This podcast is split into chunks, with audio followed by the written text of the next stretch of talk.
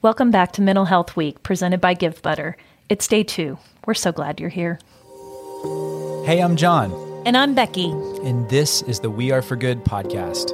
Nonprofits are faced with more challenges to accomplish their missions and the growing pressure to do more, raise more, and be more for the causes that improve our world. We're here to learn with you from some of the best in the industry, bringing the most innovative ideas, inspirational stories, all to create an impact uprising. So, welcome to the good community. We're nonprofit professionals, philanthropists, world changers, and rabid fans who are striving to bring a little more goodness into the world. So, let's get started. Hey, Becky. Hey, John. We have been waiting to talk to Munir for months, and today is the day, and we are so psyched about it. So, bef- before I introduce Munir, I want to give a little bit of context about how we found him. But we were, um, you know, attending the Virtuous Responsive Giving Summit, and we're in one of these sessions, and we hear this man talking. And what he is saying is so evolved.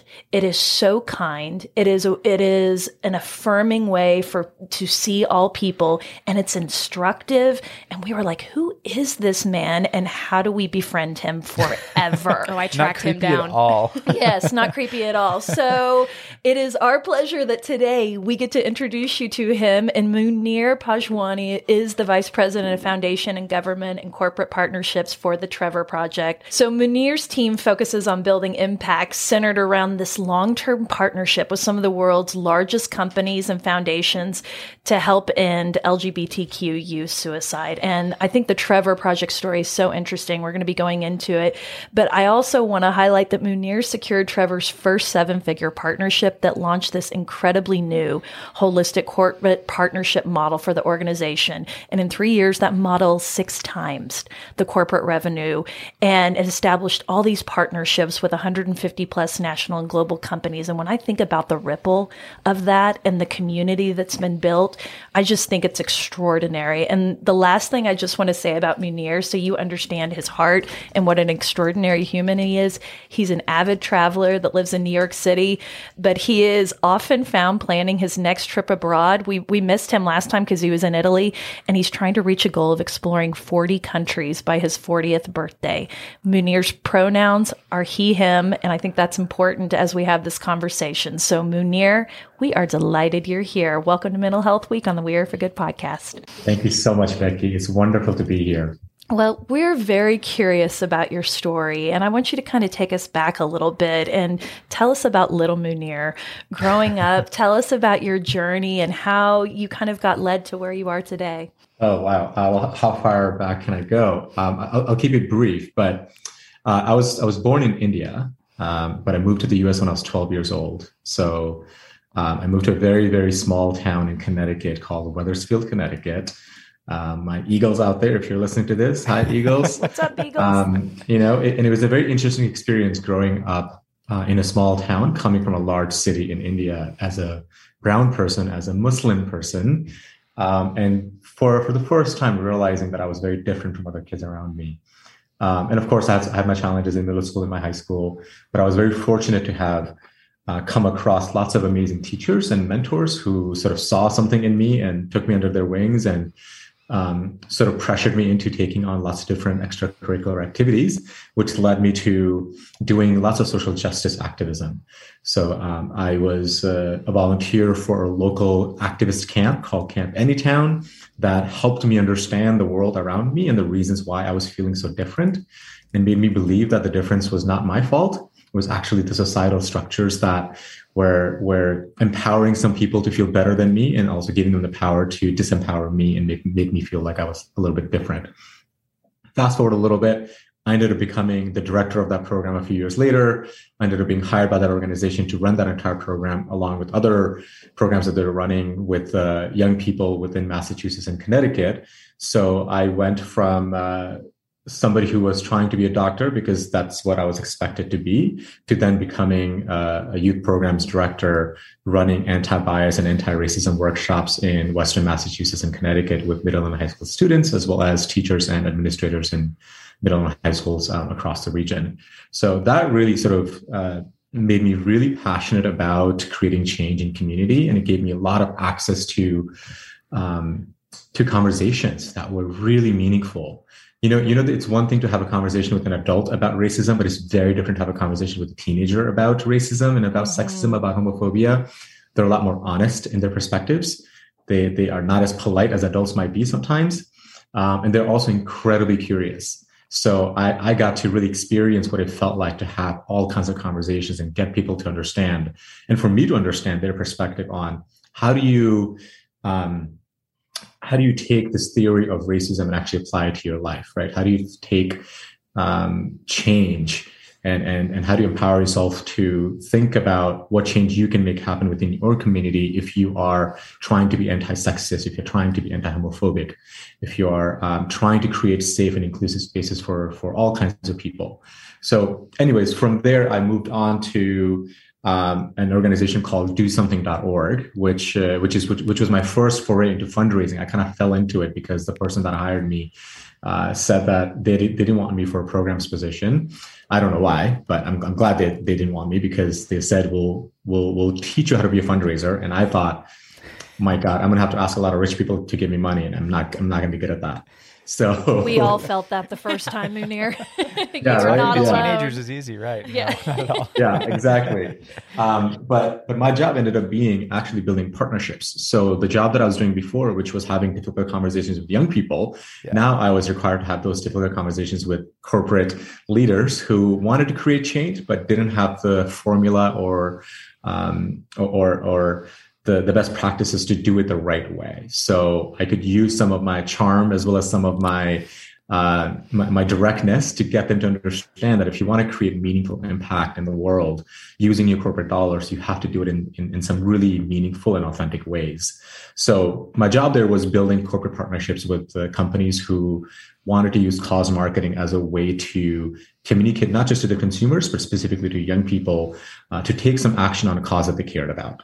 So we build campaigns around climate change. We build campaigns around texting and driving, um, around uh, uh, cancer, around uh, um, anti-bullying. Lots of lots and lots and lots of different campaigns that really help to create meaningful, measurable impact.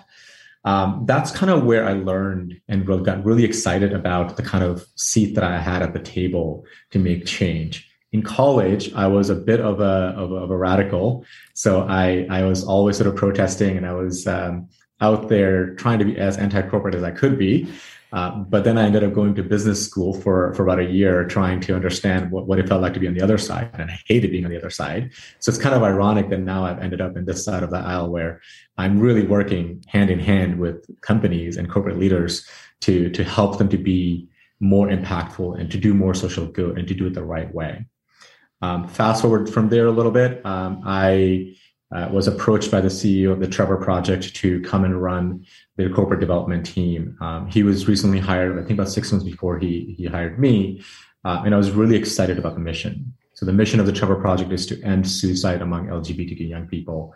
Um, as as a queer person, as once a queer young person, I fully understood the importance of this mission, right? I remember growing up and thinking about how lonely it was that I couldn't see anybody that looked like me that was also queer. Um, I, I, I didn't know where to go on those nights where I wished that I could wake up straight. I didn't know um, how to even understand my experience that my my experience was normal that what i was feeling was okay that i was still lovable that i would have a life that my parents imagined for me um, all of those things felt so so so foreign to me because I was starting to realize that I was gay. So when Amit, uh, our CEO, told me about his vision for the organization, which was to completely overhaul its operations to scale it so that we can reach more and more LGBTQ young people in crises, I was like, yes, I, I want to do this. I really, really want to do this. So he convinced me to leave this startup that I was trying to do to work on at the time. I was trying to start a little uh, diversity inclusion consultancy, um, working with tech companies. And I had a couple of clients, and I was about to sort of invest a little bit more into it. And he was like, "Do you want to do this?" And I said, "Yeah, I want to do this for a couple of years. I can always go back to my startup." And three and a half years later, I'm still here and and uh, the work has not stopped. We are you know we are doing more and more that we have ever imagined, and a lot of that is in in in in response to and because of the amount of funding and support that we're getting from companies and individuals who really care about our mission, who are really inspired by by feeling like they can that they can save the little them uh, by giving to the Trevor Project, right? And, and and I think and I think that's a really important mission to be a part of because all of us know what it feels like to be alone, to feel like we're not worthy of love, to feel invalidated, to feel lost, and to feel invisible. So what the work that the Trevor Project is doing is really about making sure that every LGBTQ young person has the opportunity to live a life that is full of love and care and validation and affirmation. So I'll pause there for a second, but but that, that's that's a very brief history of where I'm coming from. Okay, this is when we pause and we reach across the Zoom and give you a hug, my friend. like, thank you for. I see this alignment happening so much in this season, but people leaning into things that may have been painful in their past and really using it to point the purpose and kind of all their lived experience and channeling it into something that's a force for good. And that is very clear to me in your story.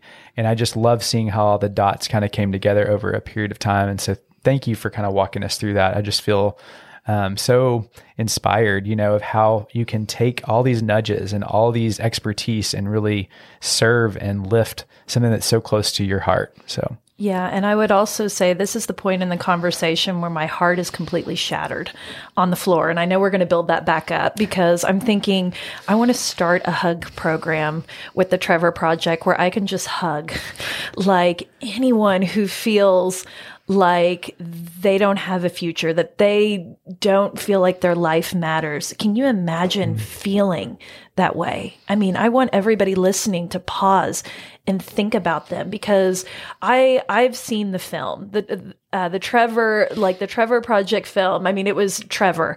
It's an Oscar winning film, and as I was watching it, I mean, I just felt so crushed from the inside for this child, this Trevor. And, and there's a really, the way that they have story told it is so interesting and evolved. And I hadn't seen something like this.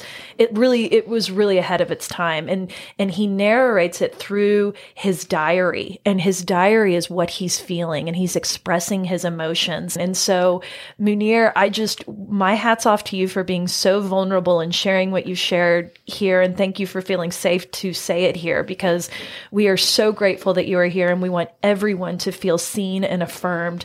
But the other thing that I love about you is how well you know yourself. You have an incredible sense of self. And the fact that you hated corporate America, yet you are in the space right now reimagining what corporate America can look like when it's more inclusive. And never before has there been a time where it feels like companies and, and consumers are demanding, you know, inclusivity and purpose in their products and the things that they want to chase. And so I'm glad you're in there. It feels very much to me like you are fighting for the one. And I love the fact that you say, someone can save a little them. Mm. I want to save a little Becky. Becky mm. had pain points when she was growing up. Everybody had pain points when they were growing up. We should be pouring into those things. So thank you for sharing that. Absolutely. And you know, one thing I'll add is is I think when we think about corporations, it it it almost becomes like this big evil bad guy, right? And and yes, companies have done terrible things, but the good thing that, that I get to do is is work with people within those companies who want to do good right? So companies are not a monolith. Yes, there are many different facets to a company, and, and, I think it's important to remember for us on the social social justice, social impact side, is that there are lots of lots of lots of incredibly inspirational, motivated people in those companies who are doing what they can to create change. Yes, there are limitations to what they can do, but that's where the fun comes in, right? Is when we sit at the table and say, here's what I want to get done. Here's what you want to get done. We have shared alignment in our vision and our goals here are the resources that we need to get there. How do we combine all of those things and, and do something amazing together? Uh, and, and I think I think when we look at that perspective, we start to see that that there are tools in the toolbox for us to use um, to start to support identities and communities that have not been supported in the past using corporate dollars and, and, and corporate efforts. I mean, I can give you many, many examples of in the way that Trevor Project has benefited from taking corporate dollars, um, but it's less about the dollars that are coming in. It's more about the commitment to our mission that the companies are giving to us and saying, a lot of companies come to us and say, we have money to give you, but what do you actually want to do? Right. And we'll, we'll, we'll try to give them all these benefits. And sometimes they'll say, these benefits are great. We absolutely want those because we need to show uh, uh, an ROI to various stakeholders.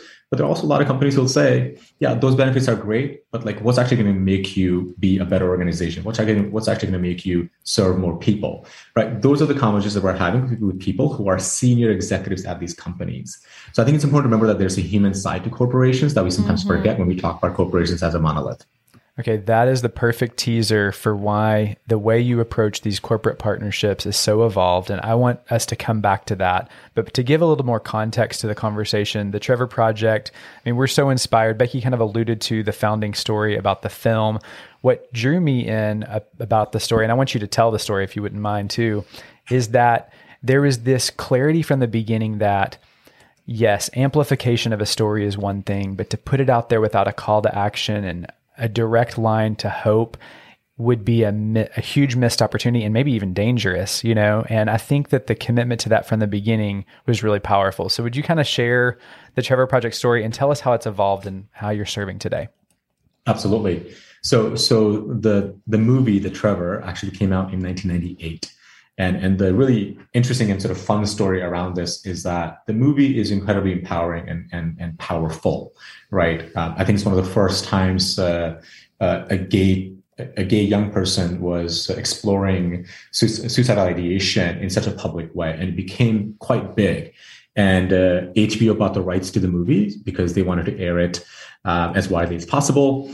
Um, when it came time to airing the movie, the producers uh, of the movie um, said that we can't air this movie until we know that there's a resource at the end of it, because now we're reaching a much wider audience, and this movie may be triggering to people, but also may uh, inspire people to call somebody and talk to them and we need to make sure that they have somebody to talk to. So they went out looking for an organization that existed, uh, so so that they could have a number at the end of it, and found that there was no organization at the time for LGBTQ people um, that that they that they could reference. So they asked HBO to pause airing of the movie and said, "Why don't we start an organization before we air this movie and uh, we can launch the organization when we air this movie on HBO. So uh, a, a, short while later, um, Ellen DeGeneres introduced the movie on HBO, and after the movie aired, at the end of it, they said, "If you are in need of help, call the Trevor Project." And here's the phone number. And that number um, aired for the first time. We started getting calls that very night, and the calls haven't really stopped since. Our call line is the longest active line we've had on our service. But since then, of course, we've expanded our work significantly. Um, now we have uh, crisis intervention services 24 7 that is free, it is confidential, it's available over phone, text, and chat. So young people can reach out to us through three different ways when they need support. Uh, that's our core service, right? Then we, uh, about 10 years ago, we started to look at what are the other things that we need to start doing because part of the work is, of course, making sure people are supported in their moment of crises. But the other part is making sure that people don't enter a crisis in the first place. Mm-hmm. So we started looking at what is the ecosystem of suicide, suicide prevention that we need to be working on. So we invested in various programs. Our one of one of those programs is uh, advocacy program, which is helping to make sure that there are laws and policies that are not harmful to young people, and to make sure that we're passing laws and policies that are supporting uh, uh, safe and, and affirming environments for LGBTQ young people everywhere. So one of the things that we work on is conversion therapy. Uh, for those of you who don't know, conversion therapy is a discredited practice that aims to change a person's gender or sexual orientation um, using pain or shame or any number of uh, discredited practices. This is done often by licensed therapists in states where uh, it is still legal to provide this sort of therapy. It is not banned. So the Trevor Project has been working to ban this practice around the country. So far, 20 states have banned it, but there are still 30 states that uh, that have not banned it. So we still have a long way to go. But Trevor Project is one of the organizations that is leading this this effort. Um, aside from this, we do lots of other work at, on the local and national level to make sure that their policies are not harming LGBTQ young people specifically. Um, our education programs uh, help to train adults and youth serving allies to be better equipped with language to support LGBTQ young people, uh, particularly thinking about suicide and empathy and, and how do you support somebody in a crisis. Most people think that, you know, they know how to respond to somebody when they say that I'm cutting myself or, you know, I don't like to get up in the morning or I'm feeling really depressed or I've stopped eating um, or, um, you know, I'm harming myself in X, Y, and Z ways, or I'm taking a lot of drugs, whatever it may be. These are things that young people sometimes say to people that they trust. and, and they really need to have somebody in their life that that they feel they can um, have a safe space with. So our trainings actually provide that those tools for adults to be able to be that safe person in their life. Our research, for example, has found that um, having one supportive adult actually decreases a person's chance of suicide by 40%. Oh my gosh. Wow. Which is incredible, right? Yeah. So so knowing that stat, it is so important for us to make sure that young people actually don't come to us. If they want to come to us, they, they absolutely can, but they should have somebody in their life, that one supportive person that they can go to. So our education programs help to create that one person in their lives. Um, we also have a, a, social media platform called Trevor Space. This is the only global uh, platform that allows LGBTQ young people to find their community.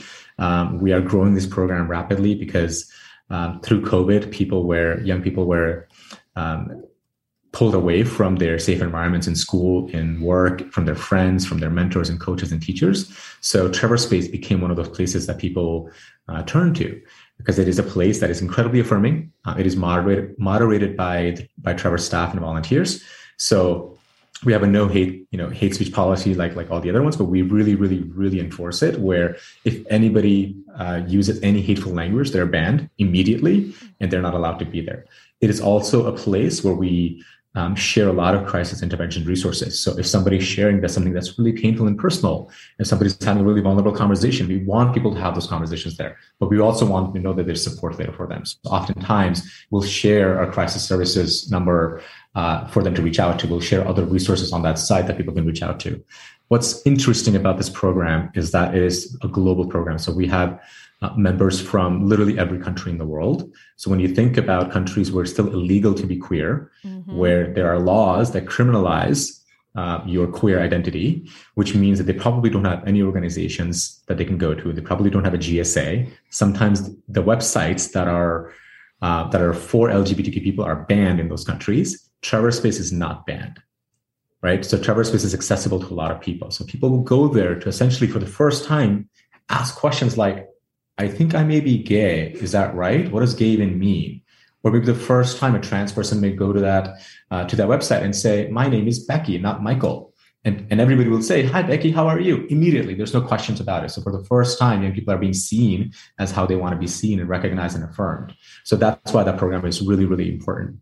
Um, we have a research program, which is, which is growing every single year. The reason why research is incredibly important for this population is because, first of all, research on LGBTQ people is very, very limited overall. Research on LGBTQ young people is significantly even more limited. Wow. But then when you look at intersectionalities of LGBTQ young people and and and and black LGBT young people or LGBT young people from urban or suburban environments or LGBT young people who are from immigrant environments, um, those that research doesn't exist. And in a very diverse young uh, population, we need to make sure we understand what's happening in the daily lives of young people so that our programs reflect their reality. Every year, we release our national survey on LGBTQ mental health. Um, that releases unique data that allows us to further the conversation on LGBTQ mental health for a variety of interse- intersecting identities. This helps us make sure that we are top of mind for reporters, for researchers, for other organizations, but also for our own programs, our own programmatic strategic needs so that we are serving young people in the way that they deserve to be served. Taking a quick pause in today's convo to thank our Mental Health Week presenting sponsor, GiveButter. GiveButter powers more than 35,000 good causes with their end to end fundraising solution, and we love it because it's completely free. GiveButter powers missions around the country and those on the front lines of destigmatizing mental health, like NAMI Nevada. Throughout the pandemic, quarantine and social distancing requirements were contributing to a massive increase in anxiety and depressive disorders across the state. So, NAMI Nevada put together an innovative fundraiser powered by GiveButter to introduce the greater Nevada community to all the ways they can move forward, no matter the circumstances they're dealing with. They eclipsed their goal on their crowdfunding campaign and shared how much they love GiveButter's ease of use and the power of its human to human connectivity to grow their impact. You can watch the full success story at the link in our show notes or learn more at givebutter.com. I mean, wow. yeah. Can, I, there's so many things I want to say about this. Um, one, I am in awe of the fact that a story inspired a nonprofit and the nonprofit has served so many people who felt um, unseen, um, completely not affirmed, and were scared to death. That started with a story. I am I am so in awe of the fact that you did tie your action to this story and you understood the ripple that it would create. And I just think the impact is limitless. So that's amazing. But I think I want to pivot a little bit and kind of get into this value based fundraising and partnerships. So your team is really focusing on building this impact centered partnerships that are long term and they're with the largest companies and the foundations in the world. And I want to just hear your wisdom around partnership building because we think this is a new way that nonprofits need to look at fundraising. It's no longer about going and soliciting and saying, would you give me, you know, a gift for this? It's more about we have a dream and a vision. Do you want to lock arms with us and be in partnership? And so I would love to hear what your thoughts are on approaching that and how our nonprofit listeners could adapt some of these principles that have clearly you've had such incredible success with. I think the first thing is to look at companies as partners and not just donors. Um, and, and I think the nonprofit ecosystem has positioned companies rightfully so for many years because that's kind of what the business model was which is we're going to give you some money we're going to we're going to take your logo we're going to talk about you uh, you know to our ergs and also put it put it on your website that we are good social citizens um, now because of pressures from consumers pressures from employees pressures from just our culture um, companies are being held to a much higher standard to actually show their authentic com- commitment to issues that they say they care about right? The the conversation on authenticity has gotten bigger and deeper over the years. That puts nonprofits at a much, much, much, much powerful uh, table to have have this have this discussion on because we now control um, not only the impact that a company can say that they've created, we also control the way that they can say that they created it, but also who they work with to create it right? That that's a lot of power that nonprofits have to be able to walk to the table and say, we can give you all of this if you lock arms with us and become partners with us. And companies understand the value. There's enough data and research out there that talks about um, how much consumers want transparency in their giving, but also how much consumers are looking into the organizations that they're giving to. So there's a, there's a lot of research that shows that there's, there's a business benefit to supporting nonprofits in an authentic and a deep way, but also there's a very real employee benefit as well, right? Employees who happen to um, hold identities that uh, are connected to organizations that they give, then companies can say that, hey, we really care about LGBTQ employees because look at how much we're investing in the Trevor Project. And if these employees also want to invest in the Trevor Project, we have ways that you can support this organization because we are so close partners with them. Now, if that company only gives $50,000 a year but never talk to us the other, you know, 11 months out of the year, we would not be able to build out any programs for the employees to work with us. Mm-hmm. But when companies come to us and say, we want to do this, this, and this, uh, which includes employee engagement, which includes cause marketing program, which includes some sort of a panel or a conference, which includes having the leaders talk about our mission in their in their um, in their monthly or weekly meetings. Those are all the ways that we can work with the company to really combine our brand identities and say that our values are aligned. Once you start from that perspective, from a partnership perspective, then the rest of the conversation is about execution. And I think nonprofits are a little afraid to ask for those things. So that's why I always say, come from a place of power. Know how much power we have in today's world as an organization that is literally creating impact. And we can say, you can create this impact with us and be able to own the story with us. Okay, remember when we said Munir is the most evolved? oh my this? gosh, the, the, power shift dynamic is fascinating. Well, I see like three core cogs that I think everybody could implement of what you're saying, and one is that you're seeing past the company to people, and in, and that realization is huge because there's people that may be giving to you or they could give to you, and that's a disruptive way to look at this. The second thing that I pinned down is that you have something to offer you know, I just think that's a powerful thing. You've created this report because it does a lot of powerful things for you. But I just think walking into a boardroom with the C suite, having data is only going to help close some of these deals. Amen. Um, and I think I combine my two and my three. But there you have it, Munir. I mean, Munir, it's just thinking of thinking of not the old school way of partnering of come by a table at our event to let's align on values and how this can help push your company in a much deeper way and allow us to accomplish so much more as an organization too. Like it's a win-win. It's not one's bad, one's good. It's coming together and it's a powerful force. And one thing I would add to that is value is is is a very broad and vague term, right? I think it's really important for nonprofits to really understand what their value is. And oftentimes one thing that's forgotten in that value conversation is expertise right? These companies' core business model is not your social impact organization. It's not your mission.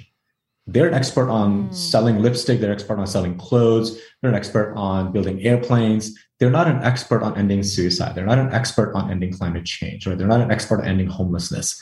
They're not an expert expert on providing shelter. So when we walk into that room um, and they need some support in identifying how do they combine their business goals with our goals, they need our expertise to do that work right? So when companies could work with us to um, to engage their employees on LGBTQ youth mental health, we can say we have expertise not only on how to create allyship in adults so they can support LGBTQ young people, but because we understand the LGBTQ young person's mind and their daily lives, we can actually give you strategic guidance on a number of different things that you're working on where you're trying to reach this audience, right? Then we become a business partner with them rather than just a social impact partner.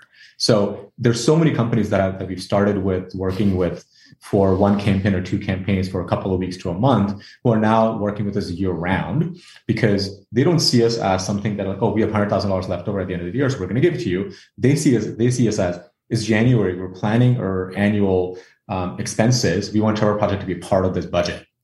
That that's where the mind should always yeah. go, and we can get there by clearly defining your value and the expertise that you can provide as a business partner to these organizations. Okay, go back and rewind that. About two minutes, listen to it on repeat, and get that into your head because that is some evolved thinking and that is the way of the new partnership of nonprofit. I am so geeked out about this. Munir, I do want you to be my friend forever. you are such a good person. we but are like, friends. We're there talking we about values in two lanes. It's like the values that are true to your core ethos, mm-hmm. but also the value you add to the company. And I think that is a very evolved way to think, and the way that you're making these connections is is really second to none. And I also think the opportunity to find rabid fans, we talk about rabid fans all the time, within these corporations' employees is a, is a next level pro tip mm-hmm. because there are certainly people within these organizations who are going to align with your values. They are going to be so jazzed that you have partnered up. We need to provide opportunities for them to pour into the mission. And it doesn't just have to be a financial gift for them. How can they give their time, their testimony? You know, their service in some way. And so I think that that would be a second layer that you could add to this Kortner partnership. And I think businesses would jump at that, at opportunities to make their employees feel like they're pouring into the things that they're passionate about at work. That's awesome. Munir, I know you believe this in hearing your story philanthropy has a special sauce power. You know, it has the ability to transform people that you're, you know, trying to impact in the world, but also at, at the donor level, at the act of giving itself is so transformational. Is there a personal story you'd be willing to share of how you've seen philanthropy, you know, really change something and stick with you? One moment that really sticks out for me as um, as, as something that truly inspired me and truly reminds me of why I really love this work is uh, was last Pride, so the Pride of 2020. For, for those of you who don't know, Pride is a huge, huge, huge fundraising moment for the Trevor Project for literally every LGBT organization. This is where we raise nearly 30 to 40% of our corporate goal, corporate revenue goal for the year. So it's massive. We start planning Pride six to eight months in advance. We're already planning Pride 2022 right now. Um, so we've been planning about 60, a little over 60 partnerships um, starting in 2019. So the day before our partnerships were supposed to launch, uh, which was on a Monday, um, that Sunday before that Monday, the Black Lives Matter protests broke out around the country. And uh, I remember thinking, this is incredibly powerful moment for our country that this is happening in, at this scale. It is about time. This has been happening for a long time. And finally, it was happening with this level of passion and motivation and power that it felt very uncomfortable for me to know that there were going to be all these happy, joyous, colorful, celebratory campaigns launching the next day with 60 plus of our corporate partners, right? Lots of influences, lots of positivity. It felt just misaligned from our values as an organization. Mm. So I, I emailed our team and I said, we need to figure out a way to, to pause our campaigns because we can't, we literally cannot show up um, the day after this massive protest for racial justice is happening and then say, you know, here's an entire population that is celebrating something that um, that that you know not everybody can join in on. So when we look at Black LGBTQ youth, what are they going to think about when they see these campaigns launch? Like, will they feel good about this? They probably won't because they're in pain, they're angry, right? And we're also angry with them as allies. So our team, our entire team, got together and said, we're going to make a values-based decision and pause all of our campaigns. So we emailed them and shared with them that we're going to pause our campaigns and informed them that they don't have to pause their campaigns. But we suggested that it's actually in their best interest to not run any campaigns right now because it would not look good. Um, and also, the right thing to do is to give space to the Black community to really, really take advantage of the moment that they're having in their culture um, by launching these celebrity studded campaigns, by taking over digital ad spaces, by taking over social media accounts, by having all these videos launch and having all of this marketing go out at the same time. We're taking digital space away from a movement that has been begging for their time in the moment for so long. Um, and we just we sent that email out and i was very very surprised that literally every partner came back and said absolutely. Completely understand.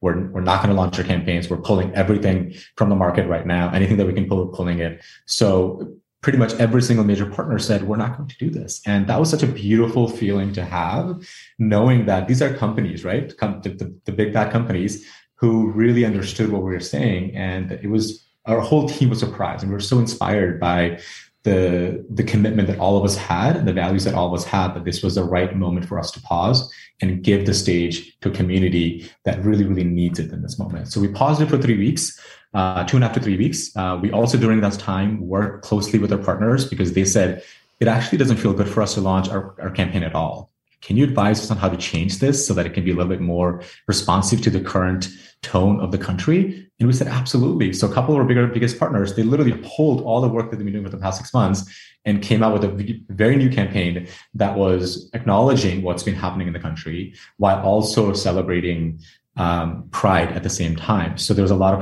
conversation about intersectionality. Partners who said to us, hey, we want to donate money to uh, a Black racial justice organization. Can we do that? I'm like, you can absolutely do that. And they said, we don't have the budget for it. Can we take some money out of your bucket and do that? We said, absolutely. That's the right thing to do. Please do so. Right. But ultimately, they ended up finding money to like give us, you know, give us what we were expecting to get, but also give money to other organ- organizations. So there were so many of those little moments where organizations just came out and said, "We want to do the right thing. How do we do it? Please support us. Please guide us." Um, and and we connected it with people, with other activists, with other organizations, and it was truly a movement making moment where we all knew we were in this together, and they were not competing interests uh, that were that we were trying to negotiate with. It was an easy process to get people to pause, give space, respect the space, and then also acknowledge that we have some work to do, and then really commit to that work together. Munir, do you remember early in this conversation I said my heart was shattered? You just like put it back together with that story. I I want to say something about that because I think sometimes nonprofits struggle in pivot we move so slowly. You know, we, we have to run things up and down the chain.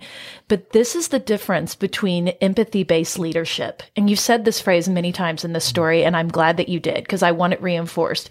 It was the right thing to do. And when you understand what your values are and you understand the weight of pain, you move into spaces where you can eliminate that at any level. And I love that you saw this moment was bigger than your moment. And you understood that if the roles were reversed, you would want Black Lives Matter to pour into Pride if it were the same movement.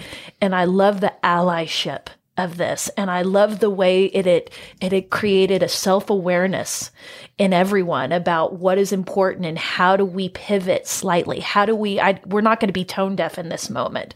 So thank you so much for sharing that story. It is a case study mm. in beautiful beautiful way to to shift just a little bit. And I, and I can tell you, people notice those shifts.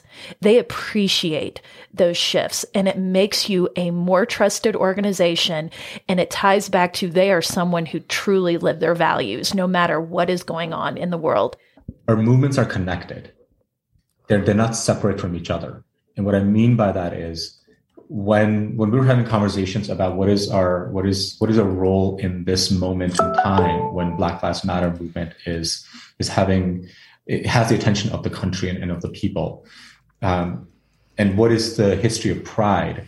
There's a deep connection there, right? Pride was started by trans women, trans women of color, particularly one of whom was black, who was fighting against uh, police riots, right? Who was fighting against police raids in gay bars so was, was fighting against the the violence that they were daily inflicted on um, because they were queer.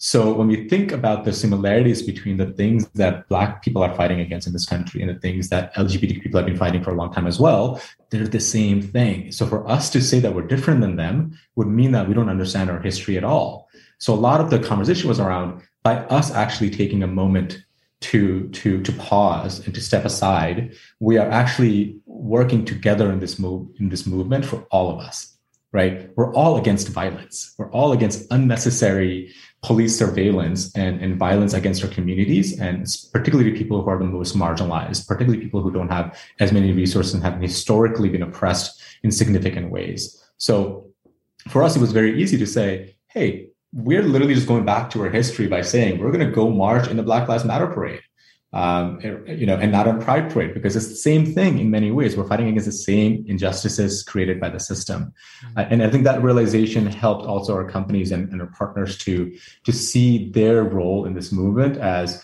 oh, we're not just pausing pride because we don't care about Black Lives Matter. We're pausing pride because now we can pay attention to another movement that also deserves attention and resources. Share your space. It's just like kindergarten, folks. We want to all play in the sandbox together. And so I love that point very much. And line on those values. oh, know, it's it fantastic. It. And, you know, this is Mental Health Week on the podcast. And I just think this past year has been incredibly difficult for so many. But we know that lesbian, gay, bisexual, transgender, queer, and questioning youth have faced all these unique challenges. What can you tell us today about what we need to know about their struggle and how we can help them? Yeah, LGBTQ youth are suffering on a daily basis, right? We know this is a fact. The um, lesbian, gay, bisexual youth are four times more likely to consider suicide than their straight peers. Nearly half of all trans and non-binary people have attempted suicide uh, in their oh. lives. Many of them before the age of 25. Uh, when we think about the the amount of stress that LGBTQ youth who have multiple identities face on a daily basis is significantly more than than white LGBTQ youth, right? So all the all the experience that people are having are um, are, are creating an environment where the mental health is challenged on a daily basis. A little under half of LGBTQ youth told us that they want mental health care, but they can't access it, right? Which is which is incredibly sad. When people are people know they need help, they know they want to get help, but they can't get it. So this is why Trevor Project is so important because we are at the end of it. When people are feeling like they have no other option, they come to the Trevor Project. When people feel like they can't go anywhere else, they come to the, to the Trevor Project. So the first piece of advice is if there's somebody in your life that is struggling with uh, with mental health and they happen to be an LGBT young person, please send them to the Trevor Project. We will we will talk to them. We'll listen to them. We'll be there for them. We'll be non-judgmental. We will care for them. We will help them uh, create a plan of action that is safe and affirming for them um, second thing is, you know, learn more about uh, how to support LGBTQ young people. Learn more about how to be empathetic.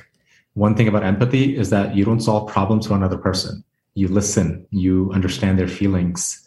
You create space for them to share as, as much of their feelings as possible. Um, but you don't problem solve until they ask you to right so empathy is really about understanding a person's perspective and their and their reality so i think a lot of people need to need a need a little bit of help in that i certainly did when i started at the trevor project i didn't know uh, that I was being apathetic when I was like, oh, maybe you should get up and like, you know, uh, go to the gym in the morning or like go, go watch a movie or, you know, yeah. I know you like cookies. I can get you some cookies, you know, like those, those things are not actually helpful in those moments. What's helpful is listening. Mm-hmm. Um, and one last thing I'll say is, is that I, I think there is, there's a need for kindness in this world, right? This sounds very cheesy, but I always say this, which is we need to do more things that make people feel validated, acknowledged, seen, and affirmed and particularly LGBTQ young people. One of the things that we often say on our crisis hotline is that you are loved and you're deserving of love, which is something that LGBTQ young people have never heard in their life before. Um, and, and that's a really, really sad reality. Mm. So, you know, be cheesy, be vulnerable, tell people that you love them, to tell young people that they are, that they matter, that they're perfect at the way they are. These are just daily, very easy things we can do to build a, a culture of, of support and of love and affirmation. Thank you, Munir. I just really appreciate you sharing all of that. You've given us a lot of things to process through, and I thank you for all the vulnerability you've shown us today, Munir. Mm-hmm. We ask all of our guests as kind of a closing question what's your one good thing? What's something that people could implement today from your perspective? Do not be afraid to exercise the power your seat at the table gives you. I was afraid for hmm. too long to say the things that I was feeling because I thought my voice didn't matter or somebody somebody else's voice was more important or experience was more valid than mine but the more i understood my own story the more i understood that what i needed to say nobody else was saying and the more i regretted not saying something that i wanted to say i realized that that my, my voice does matter and that i need to speak up i need to share my perspective because as a person who holds intersecting identities i have a unique voice in in the conversations that i'm in and and I think people actually want to hear my voice. So there's a way to do it with an honest, uh, with honesty, with directness, but also kindness. Um, and and so far, I found that that me speaking up and and saying what I needed to say has led to some really meaningful conversations and allowed me to live more authentically myself. And uh, you know, I'm sleeping better at night too when I know that I've said what I want to say. Amen. and if advice. I could add one more one good thing, if you are someone right now that wants to that that wants to pour into this, please learn more. Please uh, look for resources. We are going to link up the Trevor film into the show notes. We're going to link up to this survey. Go look at this data, get informed, and if you do nothing else, find a young, per- be that one supportive person for a young person. If you, to the back to this stat, we can decrease a chance of suicide in a young person by 40% by being somebody's person, by being mm-hmm. supportive. Everyone in life deserves to have a future and feel like their life matters. You can do that for someone, be a light. Thank you, Munir. This I, has been amazing. Yep, Thank we you. positively love you. We love the Trevor Project. I am so glad you're in the world, and I f- hope that this conversation really creates some self reflection, um, and not even just that, but action in people. So, thank you for your time. Thank you, Becky. Thank you, Jonathan. This this was a wonderful conversation. Uh, so, thanks for the opportunity to to share my story and share a little bit about the Trevor Project. Hey friends, thanks so much for being here. Did you know we create a landing page for each podcast episode with helpful links, freebies, and even shareable graphics? Be sure to check it out at the link in this episode's description. You probably hear it in our voices, but we love connecting you with the most innovative people to help you achieve more for your mission than ever before.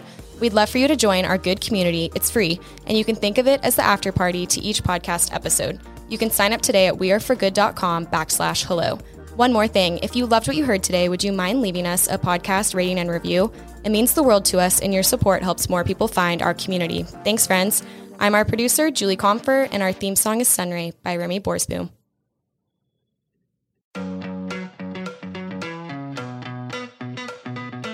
Rabid fans have always powered the We Are for Good podcast, but now rabid fans can get even more goodness and access by joining Good Friends. It's our listener support community for the We Are for Good podcast. Good Friends comes with perks, exclusive episodes with John and I, including the Good Brief, our new monthly cliff notes of the greatest takeaways and lessons learned from that month, and exclusive AMA episodes where we answer your burning questions and tap our community of experts. Join now or learn more at weareforgood.com backslash friends. We can't wait to see you inside. That's weareforgood.com slash friends.